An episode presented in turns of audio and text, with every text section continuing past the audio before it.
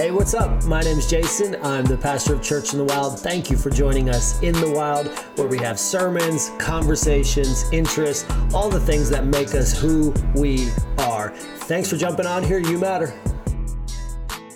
All right, welcome to Church in the Wild. You can have a seat. My name's Jason.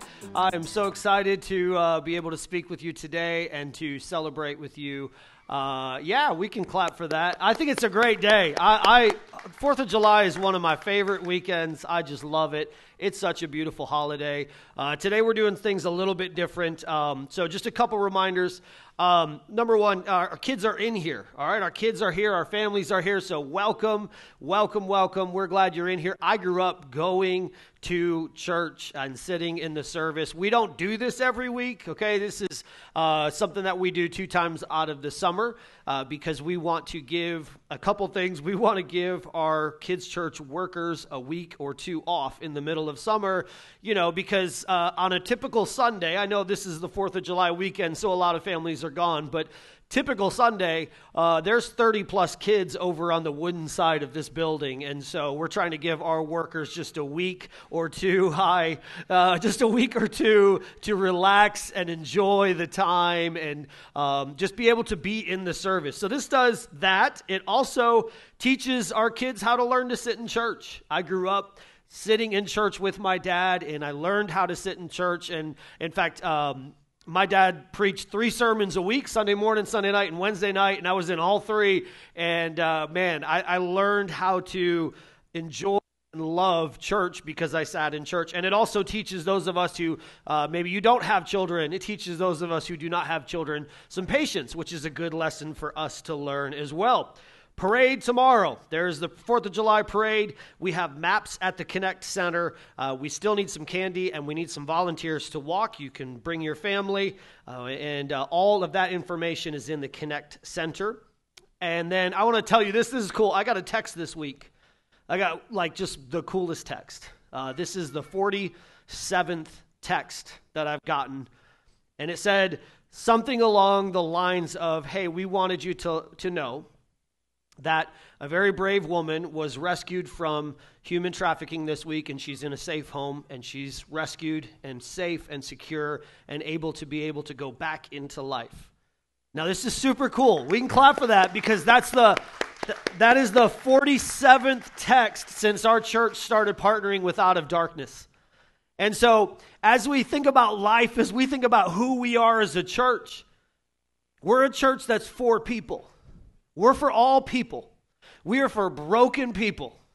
We are broken people trying to help broken people. And so uh, this group out of darkness is just this wonderful group. They, they go and they they find people who are being trafficked and they tell them, hey, there's more to life. And they help them find a place that's safe where they can hide and they help them find literally everything they need job counseling. They help them uh, learn to do applications. They learn help them through all of this and our church is able to be a part of that. But also if you were here last sunday we had three baptisms last week. We had 60 in our camps this week over 60 each day in our sports camps and multiple salvations in the camps. And so man these are good things. Wildlife week is, is my favorite week of the year. Wildlife week is just our opportunity as a church to just say, hey, we love our community wildly. We just want to pour into, and this is why we make them free, right? It's why we say, hey, whatever we do, it's free. In fact, not only were we able to help kids in our place, but we also gave or, or, or loaned out an entire block party to two other churches. So, two other churches this week, one in Worthington and one in Powell, were able to do the same exact thing because they used the equipment that we had here and we were able to give it to them. And so, as you think about, like, sometimes in the middle of summer, like, why do we need to give? Like, what's the point of financial giving? I think, man, 47 women rescued, three baptisms, free sports camps multiple salvations, churches being able to have parties that would not be able to do the things that they're doing without your generosity. So, if you got a bulletin, uh, you can scan the front. You can give to Church in the Wild by scanning the front. If you turn it over and read the back, you can scan the back. And if you want to give us a five star review, you can scan that. If you want to give us a one star, just don't scan it, please. you know, just don't bother. But uh, man, hey, John, John chapter 2, John chapter 2. We are walking through, so every summer as a church, we walk through a book of the Bible together. This fall, we jump into a series called At the Movies, which I'm really excited about. We'll talk about the Batman, we'll talk about the new Thor movie, and we'll, we'll draw the gospel out of movies. But throughout the summer, we walk together through books of the Bible. And what, we, what we've talked about is this, this Gospel of John. And so look at verse 13. John chapter 2, verse 13. The Passovers of the Jews was at hand, and Jesus went to Jerusalem. In the temple, he found those who were selling oxen, sheep, pigeons, and money changers sitting there. Making a whip of cords, he drove them all out of the temple with the sheep and the oxen. He poured out the coins of the money changers and overturned their, temp- their tables. He told those who said the pi- told the pigeons, "Take those things away, and do not make my father's house a house of trade."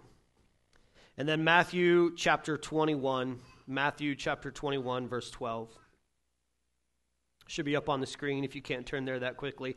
Jesus entered the temple, drove out all who sold and bought in the temple, overturned the tables of the money changers and the seats of those who sold pigeons, and said to them, It is written, My house shall be called a house of prayer, but you've made it into a den of robbers. And then this is the part, man, this part right here. This gets skipped over so often in this story. Like so often in the story of Jesus going into the temple, we stop where he drives out the bad. But what makes Jesus so wonderful is he shows us how things are supposed to be, not just what shouldn't be. So, the blind, the lame came to him in the temple and he healed them.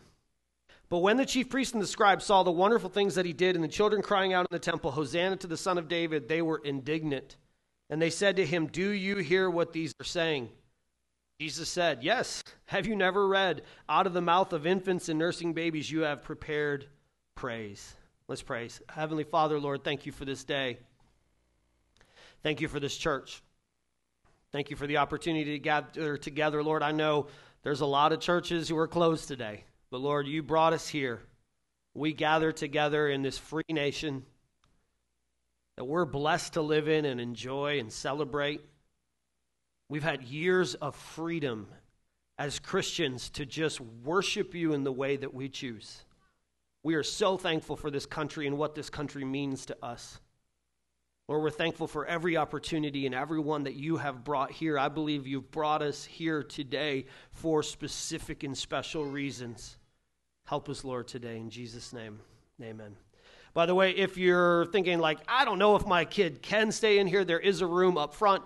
Uh, they have a TV in there. You can watch the TV and your kids can play. There's workers there. It's just right outside of the Connect Center. So, have you ever worked retail? Anybody ever worked retail loud and proud? Bunch of us. Good, good, good, good. I worked retail for a long time. My guy Cam and I, we worked at Fossil. Uh, so I worked there and I worked at a couple other places. One of the places that I worked at, there was an interview and it was um, there was there was me and two people who had more retail experience. And this retail job was based so, pretty much solely off of how you looked. And they looked a lot better than i did. Right? Like they, they were they were there for that interview. And man that that that company was like known like we hire you for this reason. And there was three of us and we we got, we all did the interview and then only one of us got the job and I got the job, and I was like, oh man, I, I was so proud of myself, thinking like they hired me because I'm the best looking one out of the three. Like I was so proud of myself, not humble at all. And then my boss told me, you don't know why we hired you? I'm like, sure, yeah. She said it was because you're the only one that got one question right. I was like, oh, all right. this had nothing to do with anything I thought. The question was, if you're doing a job and your boss tells you to do this job and you're doing this job with all like you're excited and then someone who's a customer walks up and says hey can you help me with with this what do you do with the job that you're doing And the other two people were like, You finished the job. That's what the boss told, told you to do. And I said, You just stop doing what you're doing and take care of the people. And that's, that was what they said. Yeah, that matters to us. Now, it's so interesting to me because this is, this is not a Christian company by any stretch of the imagination. It's a job in the mall when I was 18. But what they based everything off of was are you for people? Is your job in life to help people? Now, Jesus comes into this temple, and there are people there who are working. And man, they are doing the job that they think they're supposed to be doing. And they're all about it. And then Jesus comes in and he changes everything. He overturns the carts. He drives the animals out. He upsets literally the apple cart, right? Like Jesus changes everything about that. When Jesus enters a room, the room changes. Always. When Jesus enters a room, the room changes. When Jesus steps into our life, the room of our soul, we begin to change when he steps into our life, something in us begins to be aware of, boy, I used to think this way, and now I don't really understand why, but now I think this way. And it's not a set of rules and regulations to follow. It's literally a hey, I met Jesus, and now things are changing. And I don't understand why, but I used to be blind and now I see. And I once was lost, but now I'm found. When Jesus enters a room, the room changes. And what he changes about the room is what the room is for. See, the leaders thought the room was for profits and for power, but Jesus said the room was for people. The church leaders at this time thought everything that we do is so that we can gain money and gain power. But Jesus said, no, no, no, no, no.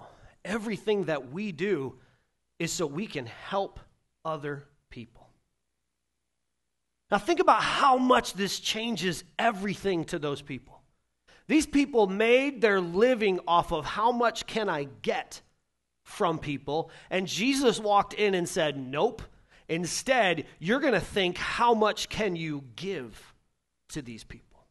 And this has to be the mentality of the church. This has to be who we are as people. So when Jesus walks in, he changes the room, first of all, by removing things that rob us of our joy. Now, think about this for a minute. These leaders were there stealing and robbing everyone who was in there. What they were doing is so fascinating. They were changing money and they were charging wrong interest rates to people who had come and walked for days in order to be able to make a simple sacrifice. And they said, Hey, since you're not from Jerusalem, we, we're going to charge you a higher interest rate to change your money because you can only use our money to pay for the sacrifice. And so they would charge them a higher rate to pay for the sacrifice. Then they would change them their money and then say, okay, now look, oh, you know what? You don't have enough money to pay for the sacrifice that we just changed you the money for. But I'll tell you what, if you use your house as collateral, we'll allow you to make the sacrifice.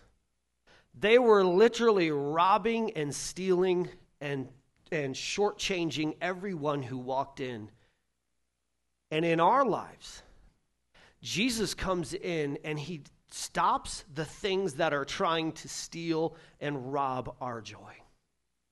Jesus, we, we have such a bad idea of sin here in America. Like when we think of brokenness or sin, we think that God is trying to stop us from having fun. Well, don't do that. And then the world, the world comes in, culture comes in and says, no, you should do that because it's fun. But what Jesus is desperately trying to do is he's trying to get us to not have our joy robbed and our joy stolen from us. He's cleaning out the people and the things that are stealing your joy. This is why when you become a Christian, there are certain people who instantly begin to not like you, whether you ever did anything or not. Because Jesus is removing those who are stealing your joy. He removes those things. But secondly, he cleans it up. He cleans it up. When Jesus enters a room, it begins to be cleaned up. I love, man, that baptism last week. was so amazing. Can I just tell you, they won't tell you this story because they're very humble people. But John and I got to baptize Katie last week. Katie had never been to church in her life, not VBS, not, not camp, not youth conference. She was a fully grown, married lady living in our city who had never been to church in her life. And she told me when my wife and I sat down with her and said, like, hey, tell us about your story. And she said, I, I can't explain it except for that I was searching for peace. And I tried literally everything and went everywhere to try to find this peace that I could not find. And I couldn't figure out what it was. And she said, and then one day, John said to me, Hey, Dylan invited us to church, and I want you to go to church with me. And so she came to church. And she said, When I walked in the door, I felt the peace that I'd been searching for my whole life, but I couldn't understand it. And she said, I walked in and I was like, What is this? And then she said, You started talking about Jesus and said, Hey, does anyone want to accept Jesus? And her words, not mine, was as soon as I made the choice, I want to accept Jesus, she said, Suddenly the peace that I was searching for overwhelmed me, and I found that peace in a second. Jesus cleans the room up. That's what he does. I'm telling you, I spent my life in a religion, trying to use religion to bring me closer to him. And then one day I heard a man, a super tall, lanky hipster, look like Ichabod Crane. I mean, he looked just like Ichabod Crane. He had these big dark glasses. He was weighed like 40 pounds. He was a full grown man. He was like 6'4. He walked in and started preaching about Jesus, and I was like, who is this guy? And I realized as a pastor's kid who grew up in church, who was working at a church, you know what I missed about Christianity my whole life? Jesus. That's what I missed. And the moment I realized that, I began to fall so in love with Jesus that people started telling me, You got to stop talking about this, man. It's so annoying. I said, I can't. He's cleaning me up. Like it's just changing everything about me. But thirdly, he brings healing. He brings healing. What I love so much about these two gospels is John shows us like a half of the story, and then Matthew shows us the second half. And we stop so often, even in the movies, even in the shows, oh yeah, kick the bad guys out and that's it.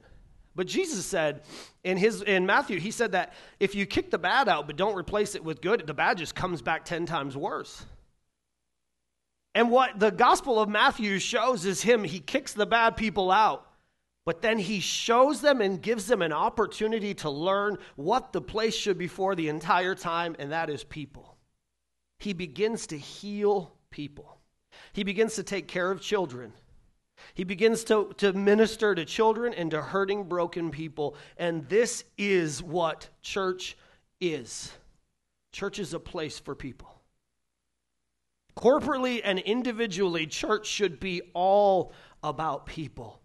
Every decision that we make should be about people. Everything that we do should be about others. Well, I want this song. Okay, well, what do the other people want? Well, I want this. Well, what do other people want? Well, I want this kind of coffee, not this kind of coffee. Well, what do others want? Well, I don't think we should let kids in the auditorium. Well, what about the families who need them to be allowed in? I don't think we should give camps away for free. Well, what about those people who could never afford to send their kids to a camp in their life if someone doesn't give it to them for free? Church is all about people. Jesus is all about people. He kicks out the bad. And he says, And now I'll show you what to do. I'll bring in healing. Jesus steps into your life and your relationships begin to heal. Jesus steps into your life and your soul begins to heal. Jesus steps into your life and things begin to heal. This is why our church says Jesus matters. Because we realize that when he steps into people's lives, he brings healing and provides healing that we've searched for our whole life. We are not a church of perfect people. We're not even a church of people who have the answers, honestly. Sometimes I'm like, well, I can't tell you. What we are is people who realize Jesus healed us. And so we want to tell everyone we meet about him. And we're for people. So our jobs, those of you who have jobs here, your job is not your job, people are your job. My job as pastor is not to preach the most dynamic sermon in the history of the world. You can find more dynamic sermons on YouTube. My job is to be for people. Our job as a church is not to have the coolest things or the best systems or the best processes or the best programs. Our job as a church is to find broken, hurting individuals and say, We're for you. Why? Well, because everywhere you go, there's people who are not for you. Now think about it. What, what makes a church a church, right? Right? Like, it's not just a bunch of people in one room. That's just a shopping mall. That's just a restaurant. That's just a bar. That's just a stadium. What makes a church a church is broken people who find healing through Jesus Christ, who then gather together and invite others and say, and you can find the same healing that I've experienced. That's the church. That's our mission. That's who we are. And I think every now and then as a church, we need to be reminded of that. Every now and then as a church, we need to just take a moment and say, yeah, that's right. Jesus was for people. And so we don't get stuff right we don't, we don't do something right. We don't do this right. We don't get this. Man, but are we caring about people? We won't always be the most flashy, the best. But boy, it's harder to find anyone who love you better than Jesus ever will. So all we want to be as a church is a bunch of people who are for people. Now this is the key. This is not only who we are as a church corporately, but this is who we should be individual. You say, "Oh, I don't like people." Well, repent. Ask Jesus to help you like people. Well, I don't. I, I you know, we, we're so we're such Christians. I love everyone. I just don't like them. That's such a Christian thing to say. Like, ugh, it makes me gag. That's such like a. I, I don't have to like them. I just got to love them. No, Jesus liked people. We're Christians. Well, Dr. Soggy Bottom taught us at college that we didn't have to do that. Yeah, but we don't worship Dr. Soggy Bottom. We worship Jesus, and he told us to love and like people. And so we're for people. We're for people who are broken we're for people who are hurting. We're for families. We're for individuals. We're for people who don't think like us and don't look like us and don't smell like us and don't act like us. And we're for people who will never agree with us. We don't have to win the argument. All we have to have them know is at the end of the day, you know what, man? I think those Christians are a bunch of nuts, but boy, they sure do love me. And that's what we're all about. And that's what we need to be all about. Why? That's what Jesus was about. And he walked into a temple and reminded a bunch of religious leaders this is not about the place, this is about people. And then he showed them how to live that. And that's what he wants to show us. So I'm going to ask the worship team to come up here. We're going to sing one more song in just a second. I'm going to ask you all to bow your heads and close your eyes, and we're going to pray.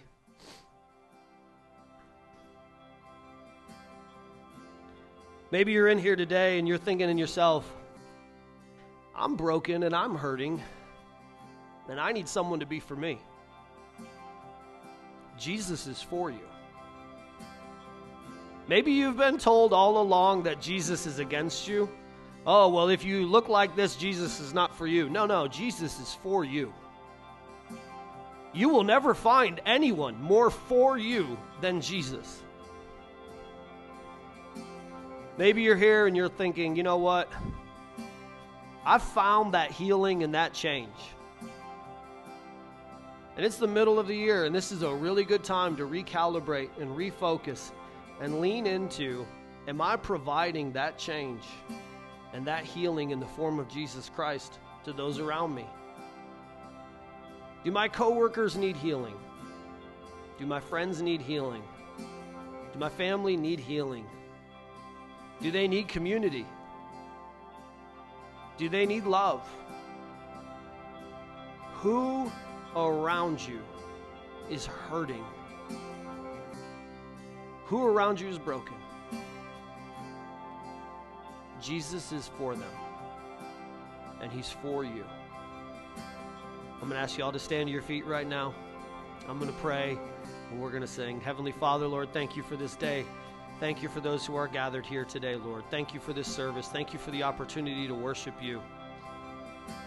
Lord, thank you that our kids' church workers are able to take a week off and join us. Thank you for the countless weeks. Lord, 50 weeks out of the year, they serve families. They're for people, and I want to be a church that's for people who are for people. Lord, thank you for our families. Thank you for our children. Thank you, Lord, that we can gather here.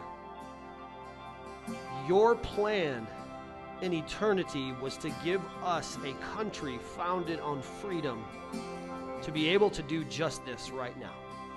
To be able to talk about you and share your gospel and bring your healing to a broken world.